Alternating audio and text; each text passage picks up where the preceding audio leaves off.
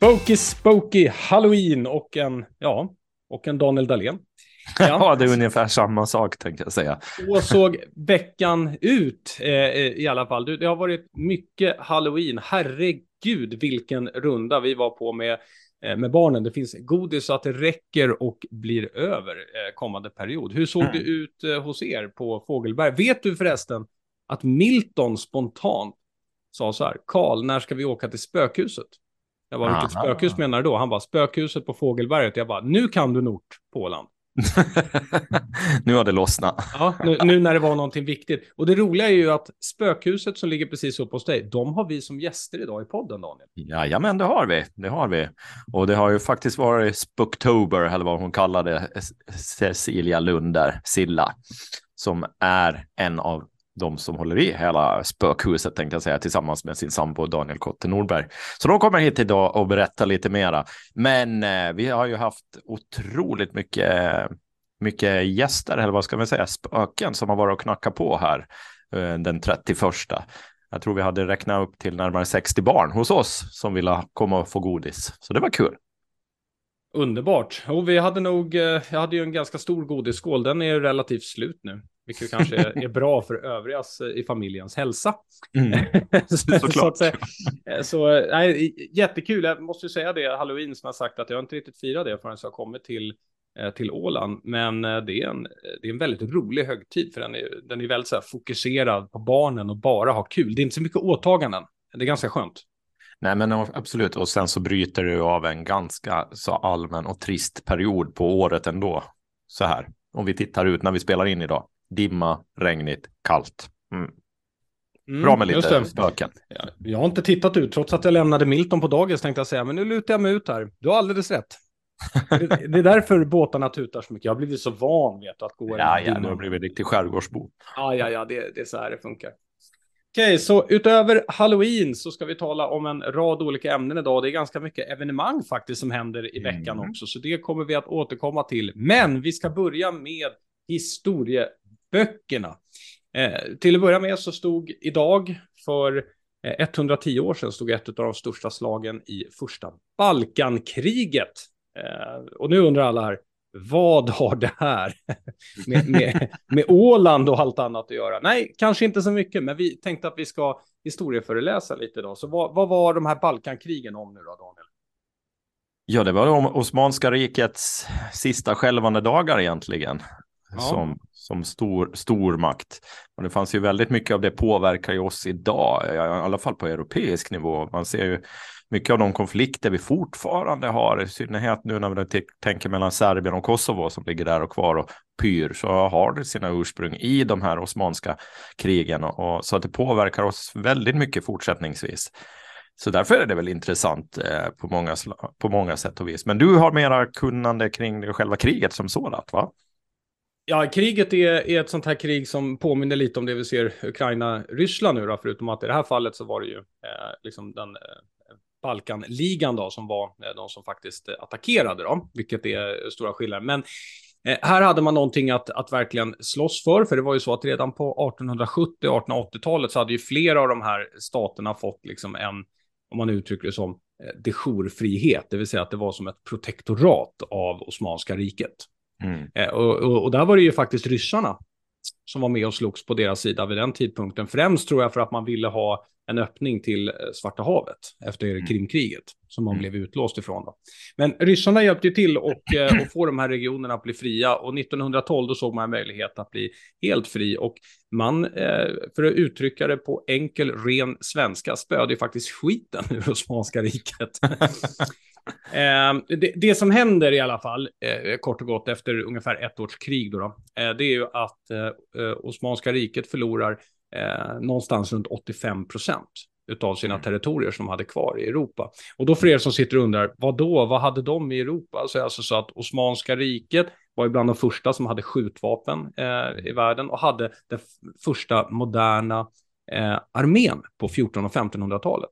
Mm. Så först och främst så intog man ju Konstantinopel, det är dagens Istanbul, och sen så spred man sig ju eh, väster och nordväst ut, eh, sett från dagens Turkiet uppe i Europa. Och man kom ganska långt, man har ju till och med belägrat eh, Wien. Jajamän. Så långt uppe var man, så att Osmanska riket var ju verkligen ett powerhouse då, eh, sett till dåtidens eh, mått. Eh, och var ju, ja förlåt, fortsätt. Nej, jag tänkte bara också säga en, en, liksom en, en del, en tragisk del av det här också är ju sen att vi kommer, känner runt 1915 som efter de här krigen så är ju egentligen folkmordet på armenier och, yes. och assyrier sen då som kommer som är närmare 1,8 miljoner som mördades. Och greker då för den delen. Ska vi, som de fortfarande vägrar erkänna idag då, det här folkmordet. Exakt. Men nu är vi också väldigt negativa här. Vi ska mm. komma ihåg att eh, Osmanska riket, även om man då var, var rädd för dem i Europa för att det orsakade problem med maktbalansen, eh, så var ju faktiskt Osmanska riket väldigt länge var ju multikulturellt, Daniel. Absolut. Och fungerade så under hundratals år också. Det ansåg man ju vara en av de stora framgångarna eh, som man mm. hade där i. Man hade så många olika nationer. Eh, hur som helst, nu börjar jag babbla ut. Nu börjar vi fara iväg. Det vi konstaterar är att det här är bland de sista spiken i kistan. Ungefär 85 procent av deras sista bitar i Europa, det försvinner och nästan 70 procent av deras europeiska population. Vad mm. händer sen då i Balkan? Jo, sen dröjer det ju ett år och sen så dyker ju andra Balkankriget eh, sätter igång. Men då är ju inte Osmanska riket med längre, utan då är det den här Balkanligan som slåss mot varandra mm. istället om, så då är det... om marken man har fått. Ja. Exakt, och det, där är vi ungefär nu fortsättningsvis. Det Lite var dagens ena eh, historielektion, men du, du har en till, för du, du säger att eh, vi ska flytta fram till 40-talet, va? Ja, jag tänker egentligen så, den här tiden som vi lever i nu, just så, det var ju en av de större eh, slagen under andra världskriget som ägde rum just de här dagarna, 1942, eh, egentligen från 23 oktober till 2 november tror jag, nej till och med 4 november. Och det var ju slaget vid Al Almein mellan... El Alamein, ja, precis. Ja. Och det tror jag att de flesta som är lite historieintresserade eller även filmintresserade har sett på film på ett eller annat sätt. Och det var ju då ökenreven eh, mötte, mötte Montgomery. Ja. Det vill säga Rommel mot Montgomery. Och det här känns ju som en av de största slagen i historien. Och eh, också eh, militärstrategiskt en av de viktigaste på det sättet att det här var väldigt kompetenta generaler på varsin sida om vi säger som så. Förutom att Rommel är väldigt överskattad då. Men... Eh... Du, du, tycker det? Okej. Okay. Ja, nej jag, nej, jag tycker det. Jag tycker det. Jag ser att mycket, eller överskattad, jag ska säga så här, oprövad. Mm. jag säga. Ja. Eh, det, det, det, som är med Rommel är ju att han, han får ju en mytstatus mm. i, eh, eh, under, alltså det, det, finns ju alltså en officiell eh, förklaring, alltså en forskningsförklaring på det här som kallas The Rommel Myth. Mm. Myten om Rommel. Mm. Eh, och den byggs ju fram eh, både av tyskarna till att börja med och vidhålls ju efter att man har fått honom att ta självmord då, efter försöket på, eh, på eh, mordet på, på Adolf Hitler, då, kuppen ja. 1944. Eh, men han får ju eh, framförallt genom hjälp internationellt så får han ju en myt och det in, inte långt ifrån då eh, kopplat till filmen The Desert Fox som kommer där i början på 1950-talet. Mm. Med James Mason i huvudrollen, herregud, det är mycket som växer i huvudet här. Kom jag på. Nu sitter alla och tänker, och vem är nu James Mason? Slå upp det. Slå upp det, jag det. så, så ska inte jag behöva gå igenom det. Hur som helst, Rommelmyten går egentligen ut på att han var en gentleman, var ett mm. eh, genialisk när det kom till krig eh, och, och, alla sådana här saker. Eh, och att det där egentligen är en påbyggd myt om, eh, om Rommel. Och att det såg väldigt bra ut. Det fanns ett eget intresse bland britter och amerikaner att höja honom. För att varje mm. gång man slog honom så höjde ju det moralen. Och den nordafrikanska fronten vi nu talar om är ju liksom i det stora krigets helhet så är ju inte den, om man bara skulle titta på saken, Nej, så är inte den speciellt viktig. Men moraliskt är den moraliskt jätteviktig. Viktig. Kom ihåg hur britterna hyllar Montgomery efter det här och hur man håller på fortsättningsvis lyfter de här. Sen måste jag ärligen säga, eller jag säger, tycker så här att jag menar, vi måste komma ihåg att Rommel var en av de geniala i, ja vad ska vi säga, författarna bakom Ardennerplanen heller. Det var ju han som låg bakom den från början, hur man tog både Frankrike och Belgien och och, och, och Holland väldigt snabbt. Och, eh, Jaså, var det? Ja, enligt egen utsago tänkte jag säga. Okej, okay. syn ja. på den. Ja. Eh, jag tror att eh, boken Rommelmyten skriven av mig, den ska du få eh, läsa här. skriven om dig. Ja, vi behöver inte gå in vidare. Nej, vi, vi behöver inte göra det. det. det. jag bara vill säga, bara för att man ska förstå varför jag säger då att han är överskattad, är ju för att Rommel spelade en roll i, övertaget av Frankrike. Han hade en av Eh, de första pansardivisionerna eh, som han hanterade väldigt bra, gjorde bra ifrån sig också i, i Polen. Men sen utöver det så var han ju på nordafrikanska fronten. Han var ju aldrig på den riktigt tunga fronten, det vill säga östfronten. Så vi, vi vet aldrig hur han skulle ha fungerat där. Och han gjorde ju bort sig kapitalt kopplat till det dagen. Han var ju för fasken, eh, man visste ju att inom de här veckorna så kommer de attackera och han var iväg och firade en födelsedag va? Ja, och det finns ju olika spekulationer kring det också, om det var ett medvetet val eller ett omedvetet val. Det finns de som har sådana teorier också, men låt oss inte gå in i det för all del, Nej, för då har här, vi alldeles för många timmar där. Det här är ju inte en historiepodd, hur mycket jag än vill. Eh, hur som helst, ni får helt enkelt själva slå upp eh, sa du Ardennerplanen? Ja. Mm. Det var en Ardenner-offensiven. Ardennerplanen. Ja. Fint, fint, för att Ardenner-offensiven då, den var ju 1944. Mm. Eh, Ardennerplan. Battle of the Bulge. Mm. Ja, eh, hur som helst, okej, okay. ska, vi, ska vi börja med nyheter? Ja, okej, okay, jag släpper på det nu. Här kommer det.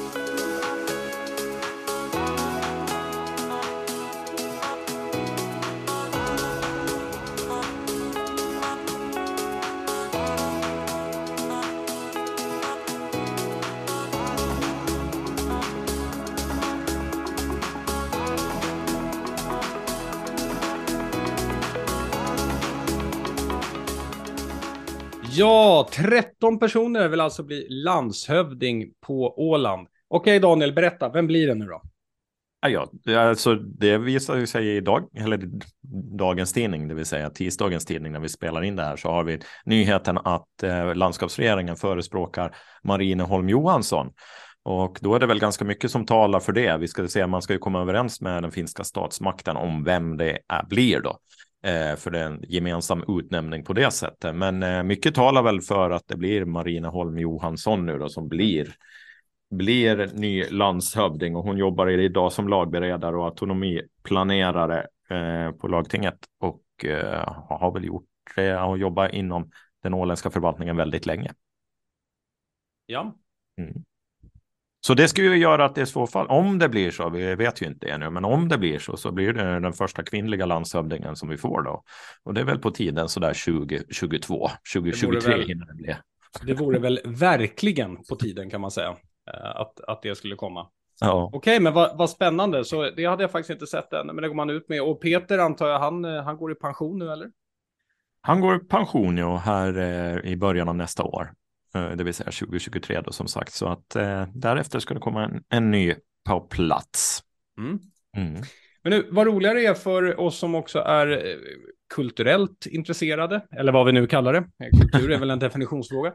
Men eh, du, välbesökta bokmässan i Helsingfors, det var mycket åländskt. Det var väldigt mycket åländskt och vi, bland annat så var ju Lena Lundberg där och som vanligt tänkte jag nästan säga.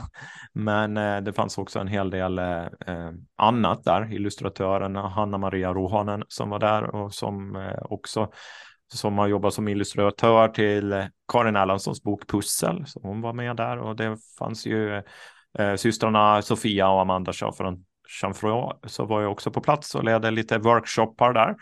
Så det var mycket åländska inslag i, på litteraturmässan i Helsing, eller bokmässan ska jag säga, i, i Helsingfors.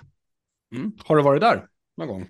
Inte på bokmässan, Ja, däremot var det du har varit i Helsingfors menar du? Jag har varit på båtmässan, det är väl nästan samma sak det, B och mässa i alla fall. Och med båtmässan, då, då menar du inte den, eh, du menar den till privatkunder då, eller? Den, ja, den exakt. Mm. Jag älskar att du jämför bokmässan med båt. Nej, nej, vi har inte varit på bokmässan, men likvärdigt, jag har varit på båtmässan. Jag tyckte det var så roligt bara eftersom båda börjar på B och den mässan, så jag tyckte jag fick ju till det där. Ja. Köpte du någon båt då? Nej, nej, för snål för det snål för det. Ja, det förvånar mig i och för sig inte. Du, sen är det ju dags för um, utdelning från Ålands kulturstiftelse igen, va? Och hur ser det ut där då? Det är otroligt mycket pengar som delas ut, eh, närmare 70 000 euro och det mm. går ju i första hand till forsknings och eh, skrivarprojekt eller skrivprojekt. Och en eh, ganska stor del så kommer att gå till Henrik Karlsson då, som var tidigare intendent för Ålands sjöfartsmuseum.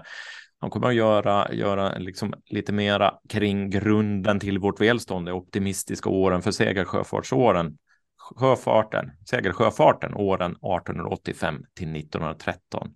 Mm. Så det är lite intressant där en hel del. Och eh, ja, det är så att eh, det där, nu ursäkta, det där är en föreläsning som ska, det är en föreläsning, ja, exakt. ska hållas i, i, i, i, jag sa någonting helt annat. Men sen själva, sen är det ju mera mera pengar då som ska delas ut till allt möjligt egentligen, till allt från doktorander till, till olika teaterprojekt då som ska just lyssna. doktoranden du nämnde här, det tyckte jag var lätt intressant. Det här med, eh, det är alltså Susanne Simolin eh, som får 5 000 euro för doktorandprojektet användning av exempel på självstyrelse, internationell konfliktlösning. Mm. Det tycker jag låter jätteintressant. Mm. Ja, men absolut. Och hon har ju hållit på med det där projektet ett bra tag, så det är väl bra att få lite mera pengar där. Och Sen tycker jag väl det också att det är ju så också att det tas fram en biografi om Fanny Sundström av docent Mats Wikström och filosofie doktor Anders Sundelin då som får pengar för det då. Och eh, den biografin är ju då kring Fanny Sundström som är den första kvinnliga lagtingspolitikern eller landstingspolitikern och den första. Vi hade vårt första lagting då. Mm. Eller landskap, eller la, landsting som det hette på den tiden. Och så en sista pointer innan vi släpper på gästerna var väl också 5 000 eh, euro, eller förlåt 20 000 euro eh, för fältstudier avseende fästingar. Mm. Så infektionsläkare, borrelia-gruppen, det tycker jag också är, är bra, för det där är ett växande problem. Ja, definitivt, definitivt. Så det är mycket pengar som kommer ut. Uh, jätte, jättekul uh, att man nu kommer vidare. Eller att, att, att, man att det finns sådana här stipendier att få på Åland. Men nu gör vi så här, nu tar vi med oss doktoranderna, alla de andra som har fått eh, utdelning här i. Eh, vi tar med oss Rommel, vi tar med oss Montgomery, Manstein och de andra och så åker vi på lite halloweenfirande, eller hur? För nu kommer gästerna.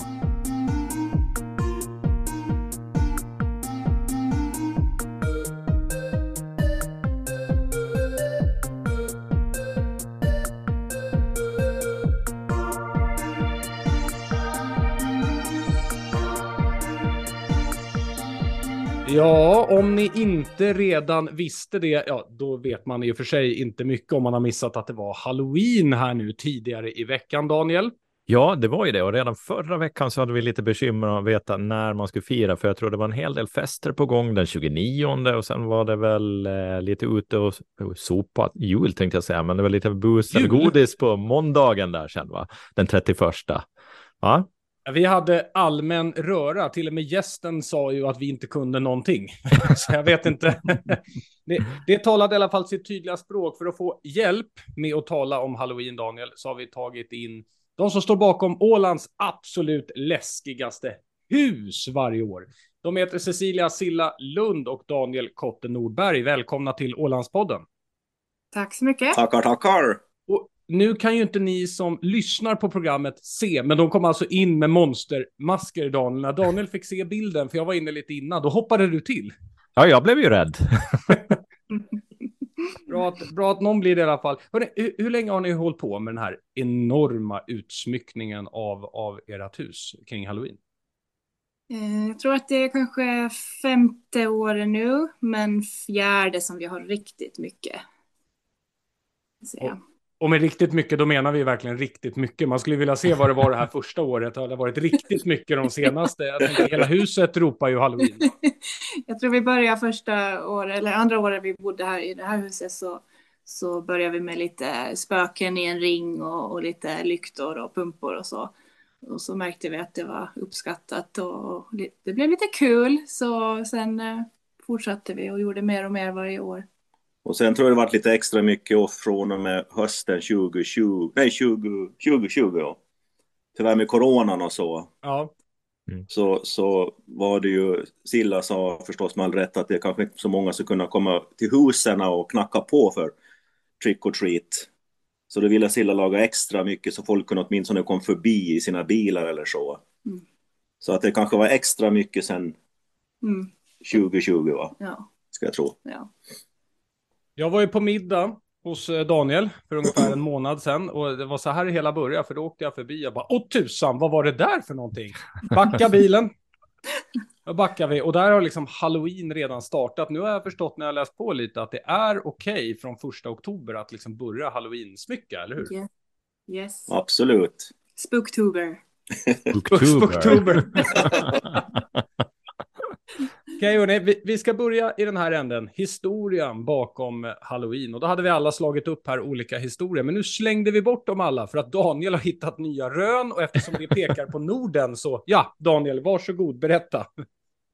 Det, helt nya rön läste jag för ett tag sedan om att det egentligen Halloween kommer från, vad säger vi, vikingarna egentligen.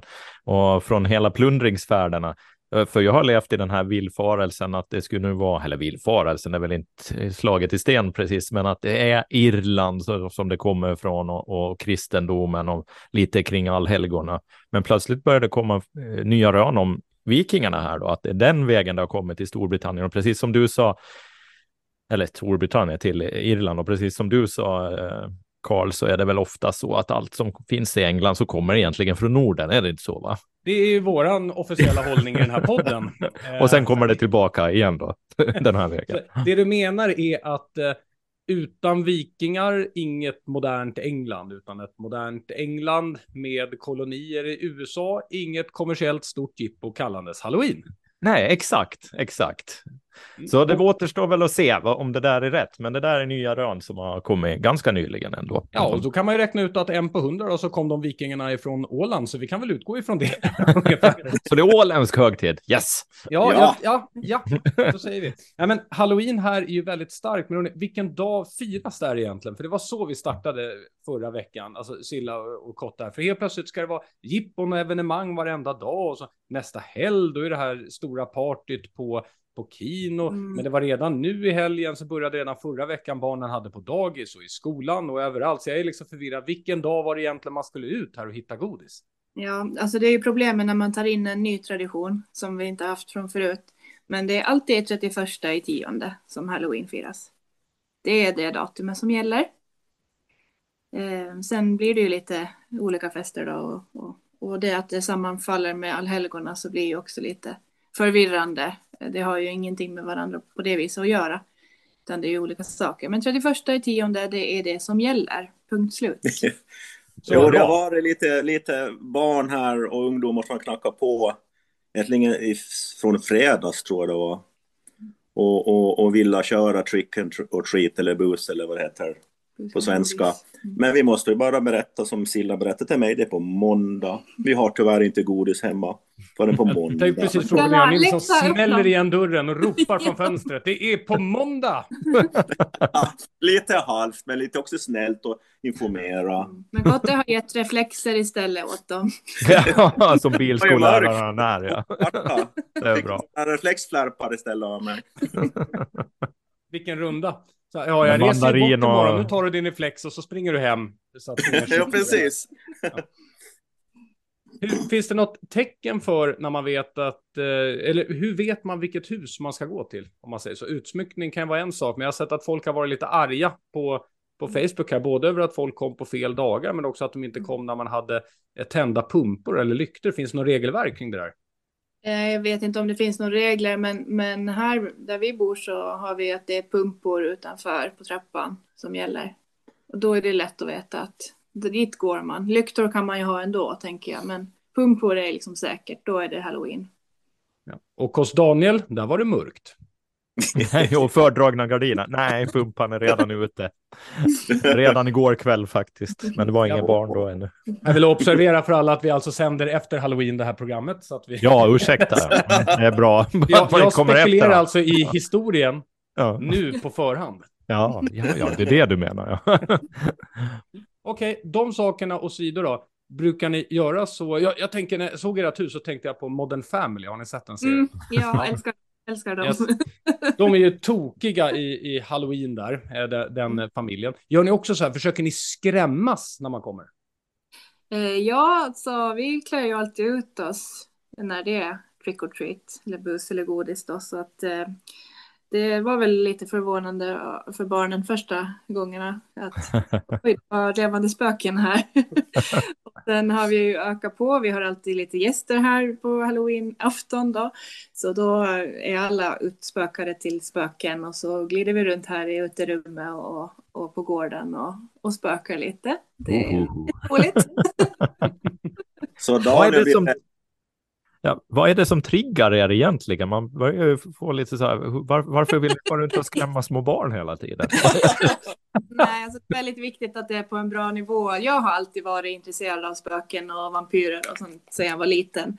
Och, och sen har jag, eh, tycker jag väldigt mycket om olika teman av, av alla de slag. Att gå, jag går igång på och maskerader och så. Eh, men just det här med att halloween sen började komma lite för några år sedan och och att eh, barnen faktiskt gick runt. Mera kanske på halloween än på 20 Knut nu för tiden. Eh, så det triggar lite igång då. Och så hade jag en tanke för mig själv i alla fall att, att eh, det skulle vara kul att bli Grälsbyhusets motsvarighet, alltså som är på julen då. På julen, ja. Motsvarigheten på halloween. Och sen har det ju varit lite en grej då att det är ganska mycket bilar som kommer förbi hela oktober egentligen och, och kikar och fotar och sådär. Och nej men jag personligen så det är väl jag som driver det här ganska mycket. Eh, Kotte med. jag gillar mest att det är mycket lampor och ljus och värme mörkret när, när hösten kommer. Mm. Det är ju också en grej att, att det är så tråkigt och mörkt att kan man liva upp det och, och det, det är många som uppskattar det. Sen är det väldigt viktigt för mig i alla fall att det inte blir det här makabert. Att det, I USA är det mycket gravstenar och, och mycket zombies och sånt. Men försöker hålla det mer på en humoristisk och spökig nivå. Att det, det får inte vara för läskigt. Ni, ni, nämnde ju här nu, folk åker förbi med bilar och, och, så vidare och nu är ju halloween då över när vi, när vi sänder det här, men folk har möjlighet nästa år. Vi har dock inte nämnt var huset ligger, om ni nu vill vara Gräsby motsvar, motsvarigheten. Det är nära Daniel, eller hur? Vilken av Daniel? Ja, precis. Det, det är Daniel. Ja, bra, tack.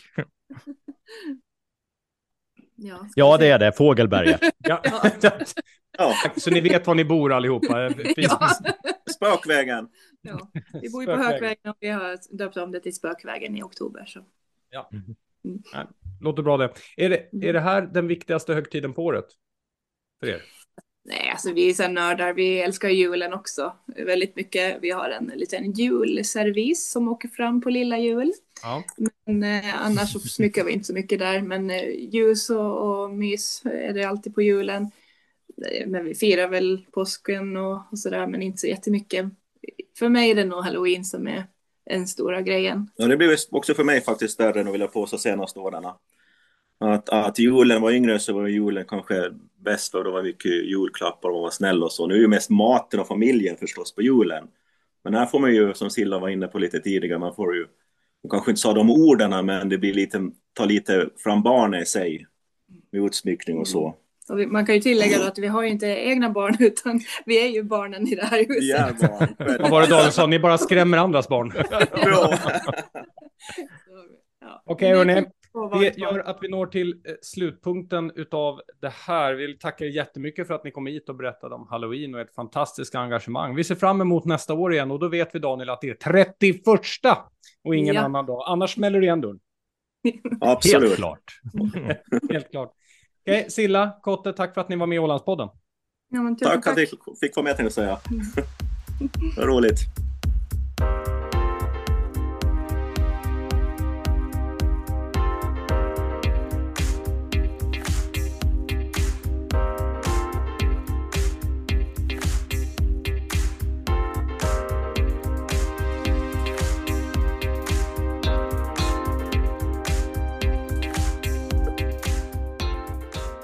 Ja, Daniel, känner du att du har lärt dig allting om halloween nu? Ja, jag känner att jag blev betydligt, betydligt klokare, måste jag säga. Mm. Och vilken eh, otroligt härlig energi eh, dessa människor har, alltså som har fixat och trixat och ordnat med det här spökhuset. Det är väldigt imponerande. Ja, men det är ju det och jag råkar ju veta att de brukar ha ungefär en 200 barn dit. Ja. vanlig, som van... de skrämmer, hörde vi. Som de eh. skrämmer och går runt i, i trädgården och, och gör så att barnen kan sova på flera veckor. Nej, men skämt åsido så det är ju en otrolig insats och roligt att, att man bjuder på sig själv på det här sättet. Japp. Och nu trodde ni att nu ska vi sluta tala om halloween. Men det ska vi inte, för nu ska vi tala lite om vad som händer i helgen. Och då kan vi konstatera att nu är det väl äntligen dags för den här kinofesten då. Det var ju det här som var den initiala grejen till att du och jag blev så förvirrade kring när halloween ja. egentligen firas. Mm. Men, men, nu i helgen ska den, ska den stå i alla fall. Nu ska den stå. Eh, där från, dörrarna öppnas klockan nio och det på Kino då så kör de fram till 03.30 och eh, lite entréavgift på det. Men det brukar vara full fart där. Men, men lite så där i sista lager känns det. De får de fundera på när de ska ha det nästa år, va? Tror du inte? För det verkar ju som det var den 29 överallt annars. Men det kanske är medvetet val. Vem vet? Det, det kan vara så. Oavsett, mm. kul tradition tycker jag. Mm, så det där blir absolut. säkert roligt. Sen så kommer du med ett eh, filmtips på Kulturlördagen, eller hur? Ja, det här var faktiskt lite roligt för att eh, det finns flera sätt att simma heter filmen och den är, det är Ulrika Bengts eh, film från 1997. Och när jag såg det så skrattade jag till bara för om man är riktigt eh, intresserad så kan man gå och titta där för då kommer man också se Daniel Dahlén som stora syskon där i den filmen. Så. Jaha, så att det var eh, okej, okay, så att eh, det här var alltså självreklam? Det var självreklam, nej ja. men det är jättekul. Jag, det, jag är inte liksom med nog mycket överhuvudtaget. Men det varit ett litet roligt minne för min del. Det, när det dök upp. Mm. Ja, då ska jag verkligen, den här filmen ska jag granska. Hur är insatsen egentligen med den där lintotten som springer runt där undrar man ju. Äh, lintott har jag aldrig varit tror jag, men i alla fall.